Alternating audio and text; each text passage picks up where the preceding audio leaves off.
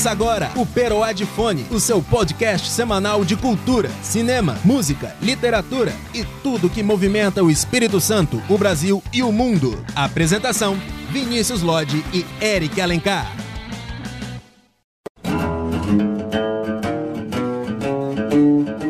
Olá, galera! Sejam todos bem-vindos ao segundo episódio do podcast de cultura do Movimento Online, que agora tem nome, é o Peroá de Fone. Não é isso, Lodi? Isso mesmo, Eric. Olá para você, internauta.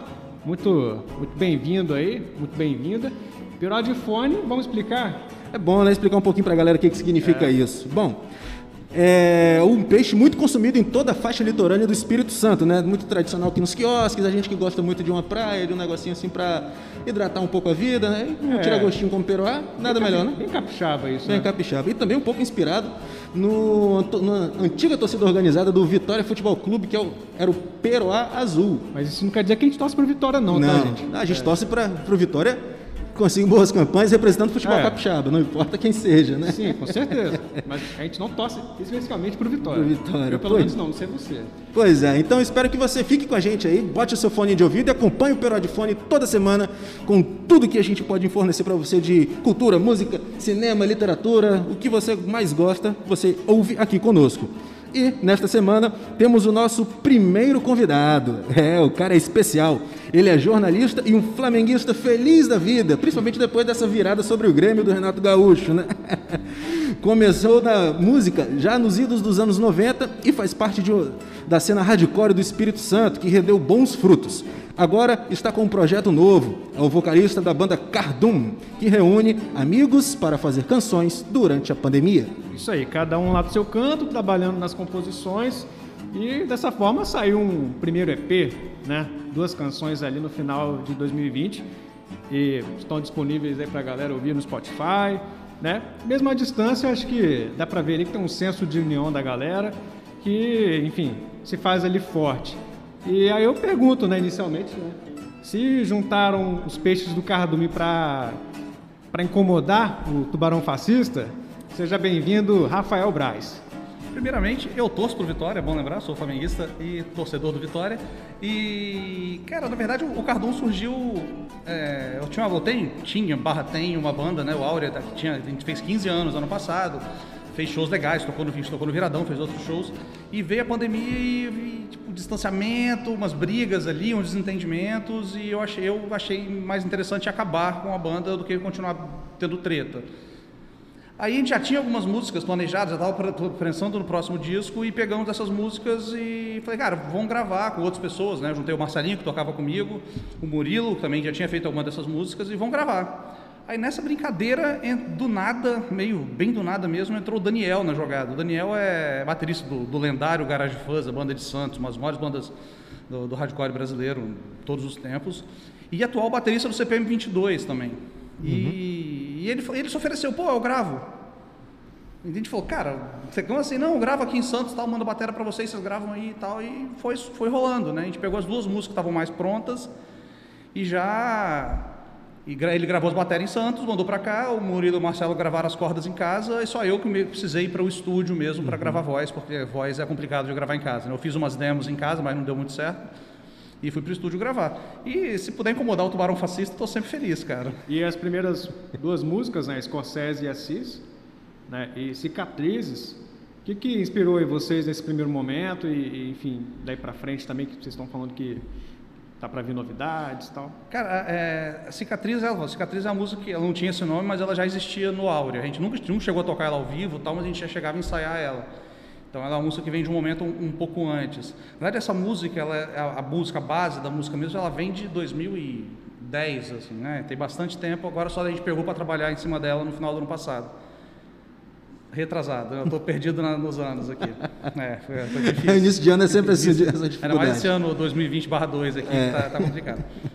E então a letra já existia, a letra veio um pouco do do sabe, aquele sentimento de, de cortar mesmo as coisas que não fazem bem, sabe? Eu comecei a perceber e, depois de eleição de 2018 e de, de relações interpessoais mesmo que eu não queria ter na minha vida, no meu redor, no meu convívio, pessoas que me faziam mal de alguma forma, fosse por convicções políticas, fosse por, por destilar preconceitos por aí. Eu falei, eu não quero. Não vai aprender? Beleza, não precisa fazer parte da minha vida. Então é cortar, na, como a música fala, cortar na carne tudo aquilo que faz mal, que te faz mal, né? E romper antigos vínculos afetivos, porque eu não quero ficar tipo, ah, mas ele é meu primo. Não importa, cara. Ah, mas sou amigo de escola, não tô nem aí. Sabe? Eu não quero pessoas tóxicas do, no meu ciclo de relações. Então, essa música fala um pouco sobre isso. E ela até dialoga com o Scorsese e Assis, que é a letra mais recente, a música é mais recente também. Ela, a letra veio do, do- do- pouco antes da, da, da gravação, no final do ano passado. E é engraçado que quando o Murilo tocou essa música a primeira vez, eu bati o refrão e eu encaixei Martin Scorsese e Machado de Assis, que não faz muito sentido, não tinha letra, não tinha nada. Então eu construí a letra toda em cima disso. Encaixou sabe? certinho na métrica eu, que você eu pretendia. pensei, putz, Martin Scorsese, Machado de Assis. O que, que significam para mim? O que, que significam na, na- na minha formação? Aí eu resgatei uma história antiga, assim, eu, eu já tem, tem uma banda canadense chamada Propagande, que é a banda punk, hardcore canadense. E em 97, eu acho, eles lançaram um disco que você tirava o encarte e tinha um cara enfiando a baqueta, né? Não vou falar aqui onde, onde ele estava enfiando a baqueta, mas e tipo é, gay positive, é, pro-feminist, tipo, só era era pró-gay, pró-feminista, pró-feminismo, pró-aborto e pró-choice, né? A escolha, o direito da, da mulher escolher. E eu, na época, eu falei, cara, que viagem, esses caras estão viajando, nossa. Aí o amigo meu falou, não, cara, isso é importante. Me explicou tudo. E 20 anos depois, esse mesmo amigo meu estava destilando preconceito, destilando, destilando ódio, destilando... Eu falei, cara, o que, que aconteceu? Onde foi que esse caminho nosso se rompeu, assim, sabe? Onde foi esse ponto de cisão, né? Que é a primeira palavra da música ali. Aí eu acho que talvez aí na minha cabeça eu fui pensando possibilidades, de onde é que foi isso. E eu cheguei à conclusão, viajando talvez, que foi o meu mergulho no mundo de cultura. Né? Eu sou doido com cinema, doido com literatura, literatura latina principalmente. E o Machado de Assis representa muito a literatura latina, um cara que é, um cara preto que foi embranquecido pela cultura brasileira pra caramba. E até tem o, o Emicida fala no documentário, né, do Amarelo, que é o cara que mostrava o Brasil real. E é isso. E o Scorsese é um mergulho no cinema mesmo, que é uma coisa que eu sou doido com o cinema, trabalho com isso. E, e eu acho que é isso. Então, talvez seja esse mergulho, a cultura abriu meus olhos de alguma outra forma e eu peguei esses dois representantes da cultura, Scorsese e Machado de Assis, para. Como se jogasse Rubião dentro de uma cena de Apocalipse Now, né? Assim, É, é tipo isso, sabe? Apocalipse Now, na verdade, é, é Francis Ford Coppola, né? Coppola. Mas, pô, bota ele nos bons companheiros ali. Bota Tá, ele no- bons companheiros, É, bota ele no ringue do, do Tony Indomável ali, sabe? Mas a gente vai... É por aí, a ideia é essa. E em março tem, no- tem coisa nova aí pintando? A ideia era fevereiro, fevereiro eu acho pouco provável, talvez, mas porque a gente ia gravar seis agora. Aham. né? Mas eu acho que março a gente consegue, a gente lança. A gente deve. Eu sempre fui a favor do, do disco full, né? Do disco completo. Só que eu passei a entender que o momento não é de disco full, cara. O momento é de você estar sempre presente com alguma coisa. Então você lança duas aqui, duas ali, um single, pá, pá. E eu comecei a perceber que isso funcionava muito mais. Você deixava muito mais. de mercado, né? Você deixava muito mais o nome né, em pauta, assim, muito mais tempo. Você tinha mais tempo para trabalhar as coisas com calma. Você não precisa escolher, ah, não, a música de trabalho vai ser essa. Não, você escolhe uma aqui, outra ali e tal. Você, você prolonga o, o- o tempo do, do lançamento.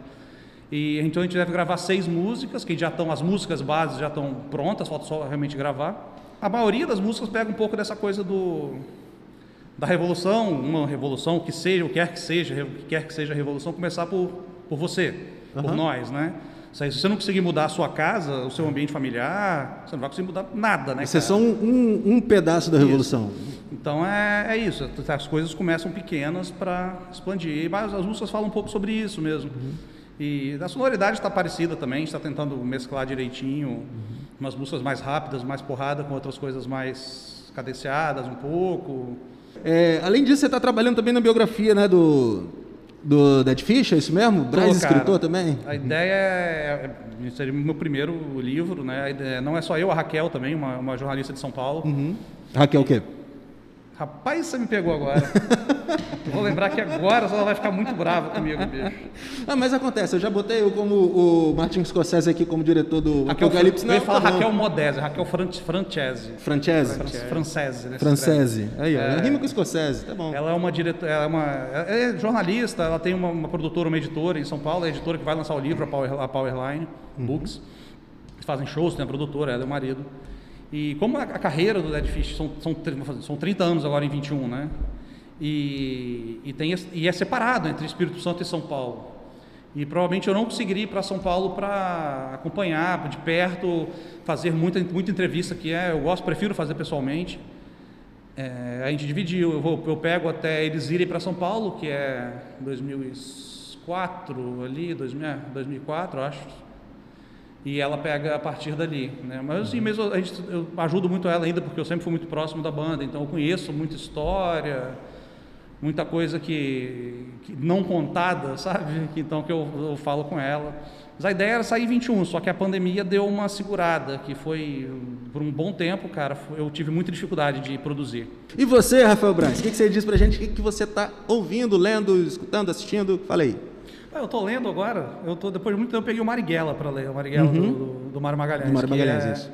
Que é um livraço, livraço mesmo, e tem uma narrativa diferente, né? Uma narrativa de, de, de romance numa biografia, uma coisa tá me, tá me prendendo muito.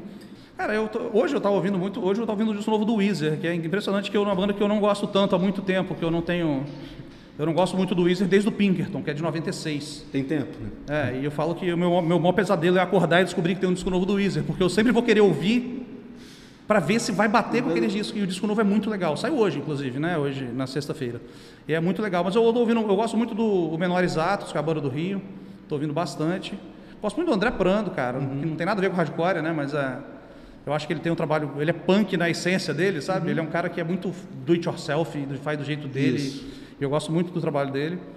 E vou botar um, um gringo também. Eu ouço muito o Frank Turner, que é um, um, um músico britânico, que é um folk punk, assim, com, com influências que vão de, sei lá, de Depeche Mode e, e Billy Bragg, que é um cantor folk, Bem a, amplo. a NoFX, sabe? Então, é, e tô com a camisa do Descendants aqui também, né? então não posso nem negar que, que eu ouço muito Descendants também. Eu fico nessas... Mas eu ouço muita coisa. Em casa a gente... Ouço muito rap, rap nacional também, eu gosto, tenho gostado bastante das coisas novas. Entender que cultura não é só o que você gosta, sabe? Isso, isso. Então, por mais é- que, às vezes, por mais que você não goste, você tem que reconhecer quando alguma coisa é bem feita, né?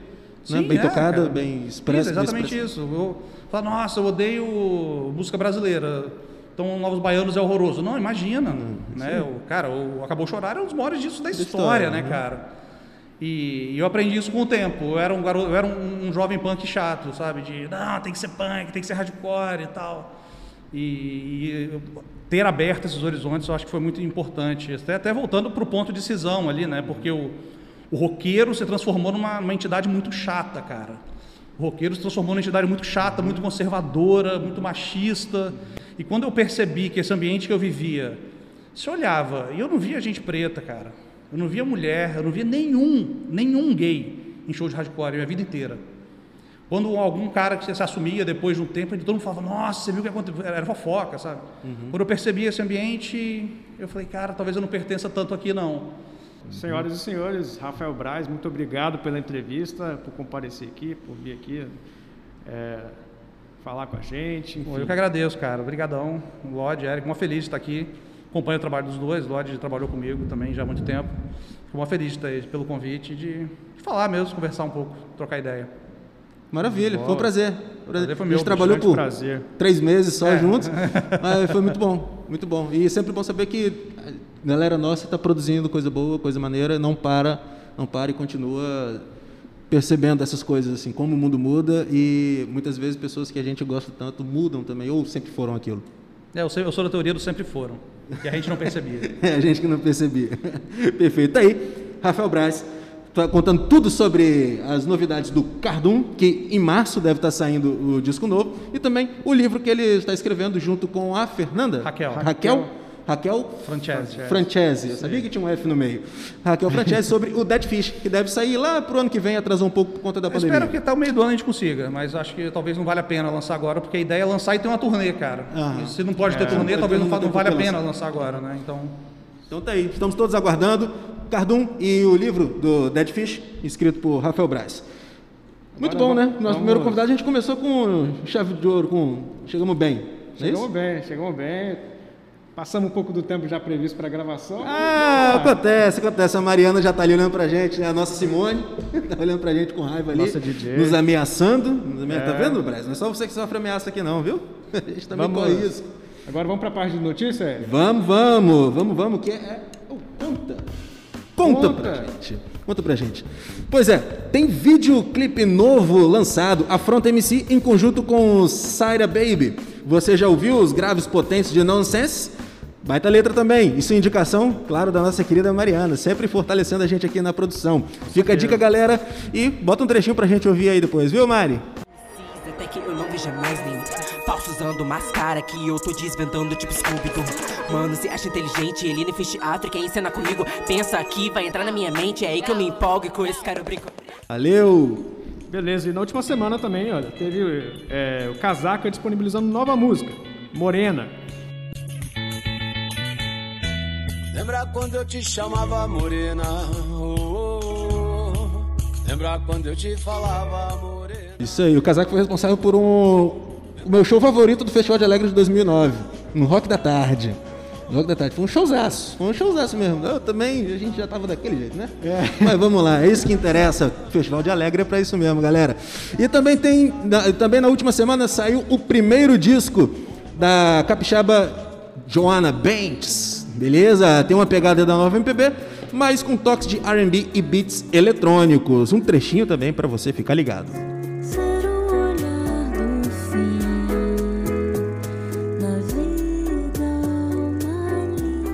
Isso aí. E mais um lançamento, o Prêmio Sesc de Literatura, edição de 2021. É o concurso que ele identifica escritores novos com obras que tenham qualidade para serem divulgadas pelo Brasil afora. É uma oportunidade interessante, né, Eric? E, então, olha, as inscrições já estão abertas, né, foram abertas ali na última segunda-feira, e os interessados têm até o dia 19 de fevereiro para concluir as inscrições. E para quem quiser mais informações, então, só entrar lá no digital do site, lá do, do Prêmio Sesc, sesc.com.br barra Prêmio Sesc. Beleza. E a dona Netflix divulgou o elenco da série Sandman, baseada no, na HQ de sucesso de Neil Gaiman dos anos 1980. O autor também participa dessa adapta- adaptação. A série é, escrita- é descrita como uma rica mistura de mito moderno e fantasia sombria, em que ficção contemporânea, drama histórico e lenda são estão perfeitamente entrelaçados. Ansiosos? Ainda não tem data de lançamento prevista, mas eu acredito que a turma aí que é fã tá ligada. Tem mais uma notícia aqui, uma notícia boa do cinema, que o nosso psicopata preferido, Dr. Hannibal Ledger, está vacinado contra a Covid-19, Eric? É, isso aí. Quer dizer que Anthony Hopkins ficará imunizado, pronto para silenciar mais inocentes. Isso aí, isso aí. Olha, no, no dia da visibilidade trans, Lineker publicou no Instagram um trailer sobre a série Manhãs de Setembro, que vai sair na Amazon Prime. A obra narra a trajetória de Cassandra, Lineker, que desde que deixou sua cidade para trás, decidiu não fazer concessões para se tornar o que sempre quis ser, uma mulher trans, livre e independente. Depois de anos comendo pão que o diabo amassou, finalmente as coisas começaram a entrar nos eixos. Ainda não tem data prevista para o lançamento, mas fica a expectativa. Isso aí. E as visitas guiadas na Igreja do Rosário, na Prainha de Vila Velha, uma das igrejas mais antigas, talvez a de pé. É, existe uma briga com outras duas igrejas, na da Bahia, em Pernambuco, se não me engano, ou em São Paulo, de ser uma, a igreja em pé, em atividade mais antiga do país, para lá de 400 e porrada de anos aí.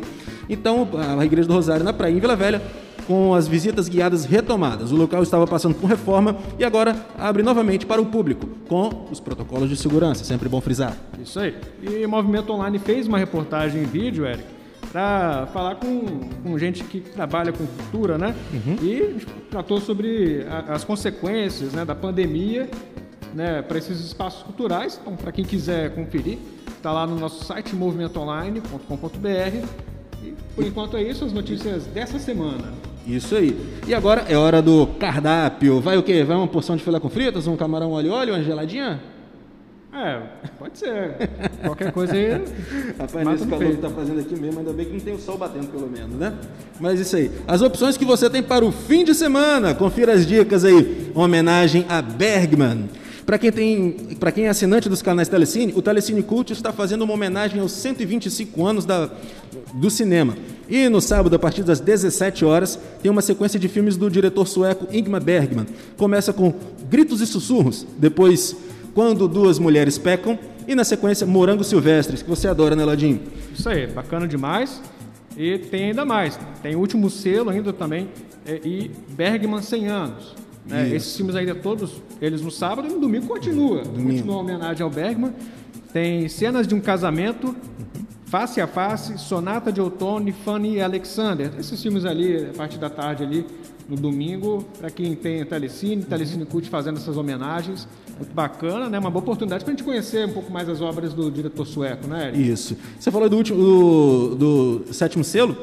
É, rapaz, um filme muito bom, muito bom, e que me, me sinto na obrigação de falar, de dar uma homenagem ao Max von Sydow, que faleceu ano passado, foi isso em março, em março, e ele esteve recentemente no, na série Game of Thrones. Ele era um dos personagens que ficava lá em Castle Black. Castle Black, um dos renegados da antiga dinastia Targaryen. Então fica a dica aí. E um filme que eu vou, sinto falta que não vai estar nesse especial é o o Olho do Diabo.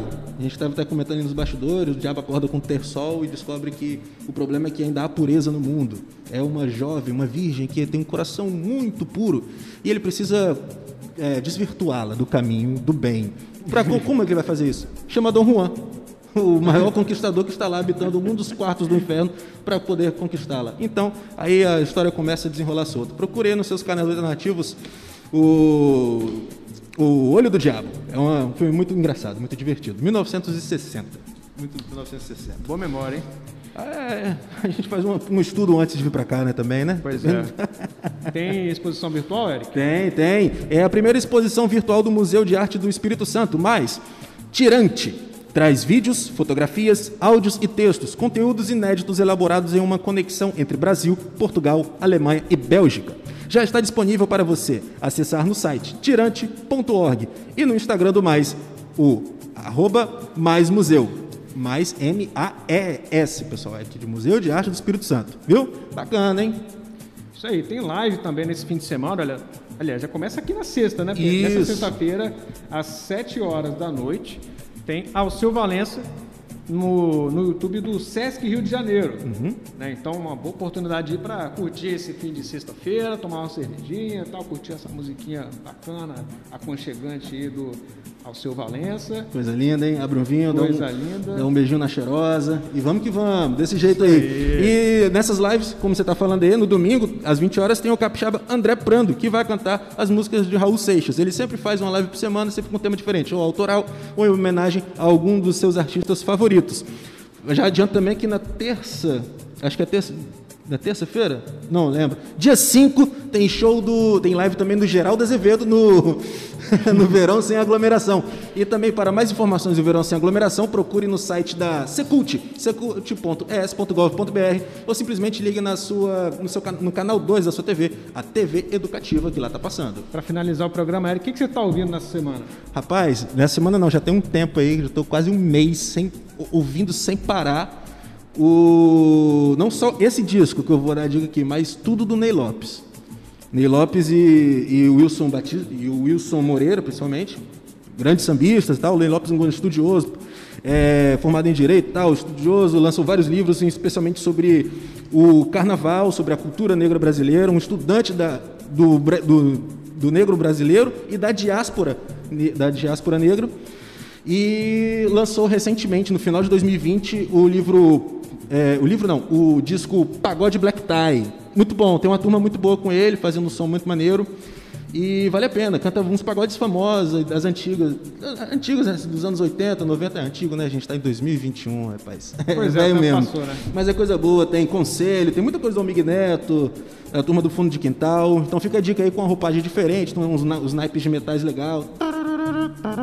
Muito bacana, fica a dica. Bacana. E eu tô ouvindo. De novo, não tô ouvindo uma coisa da atualidade, não. Ah. tô ouvindo Maze Star, que é uma banda que tem como vocalista a Sandoval, que é uma grande cantora, eu gosto muito da voz dela, acho muito bonita. É um som ali dos anos 90, uma galera dos anos 90, que, da Califórnia, que faz um, umas canções de violão, ali tem uma influência do blues também. Enfim, tudo acho que casa muito bem ali. Enfim, é, fica a dica também pra galera. Né? Maze Star, M-A-Z-Z-Y Star, S-T-A-R, Maze Star. Muito bacana. Fica aí a dica então pra galera. Tá aí, nosso Lodinho, um pedaço da Califórnia em Viana, nosso garoto de São Francisco. Muito obrigado mais uma vez pela sua companhia. É a segunda vez que você está aqui conosco. Espero que fique por muitas outras. Agradeço primeiramente a Rafael Braz por, por nos atender prontamente e com tanta é disposição. Valeu. E agradeço o Ladinho por estar mais uma vez aqui do meu lado, não é isso, querido? Tamo junto, chapa. Até a próxima. Valeu, galera. Peruá com peruá de fone aí. Isso aí, Peró de Fone. Espero que tenham gostado. Aquele abraço pra você. tomar algumas questões aqui. Uma gelada!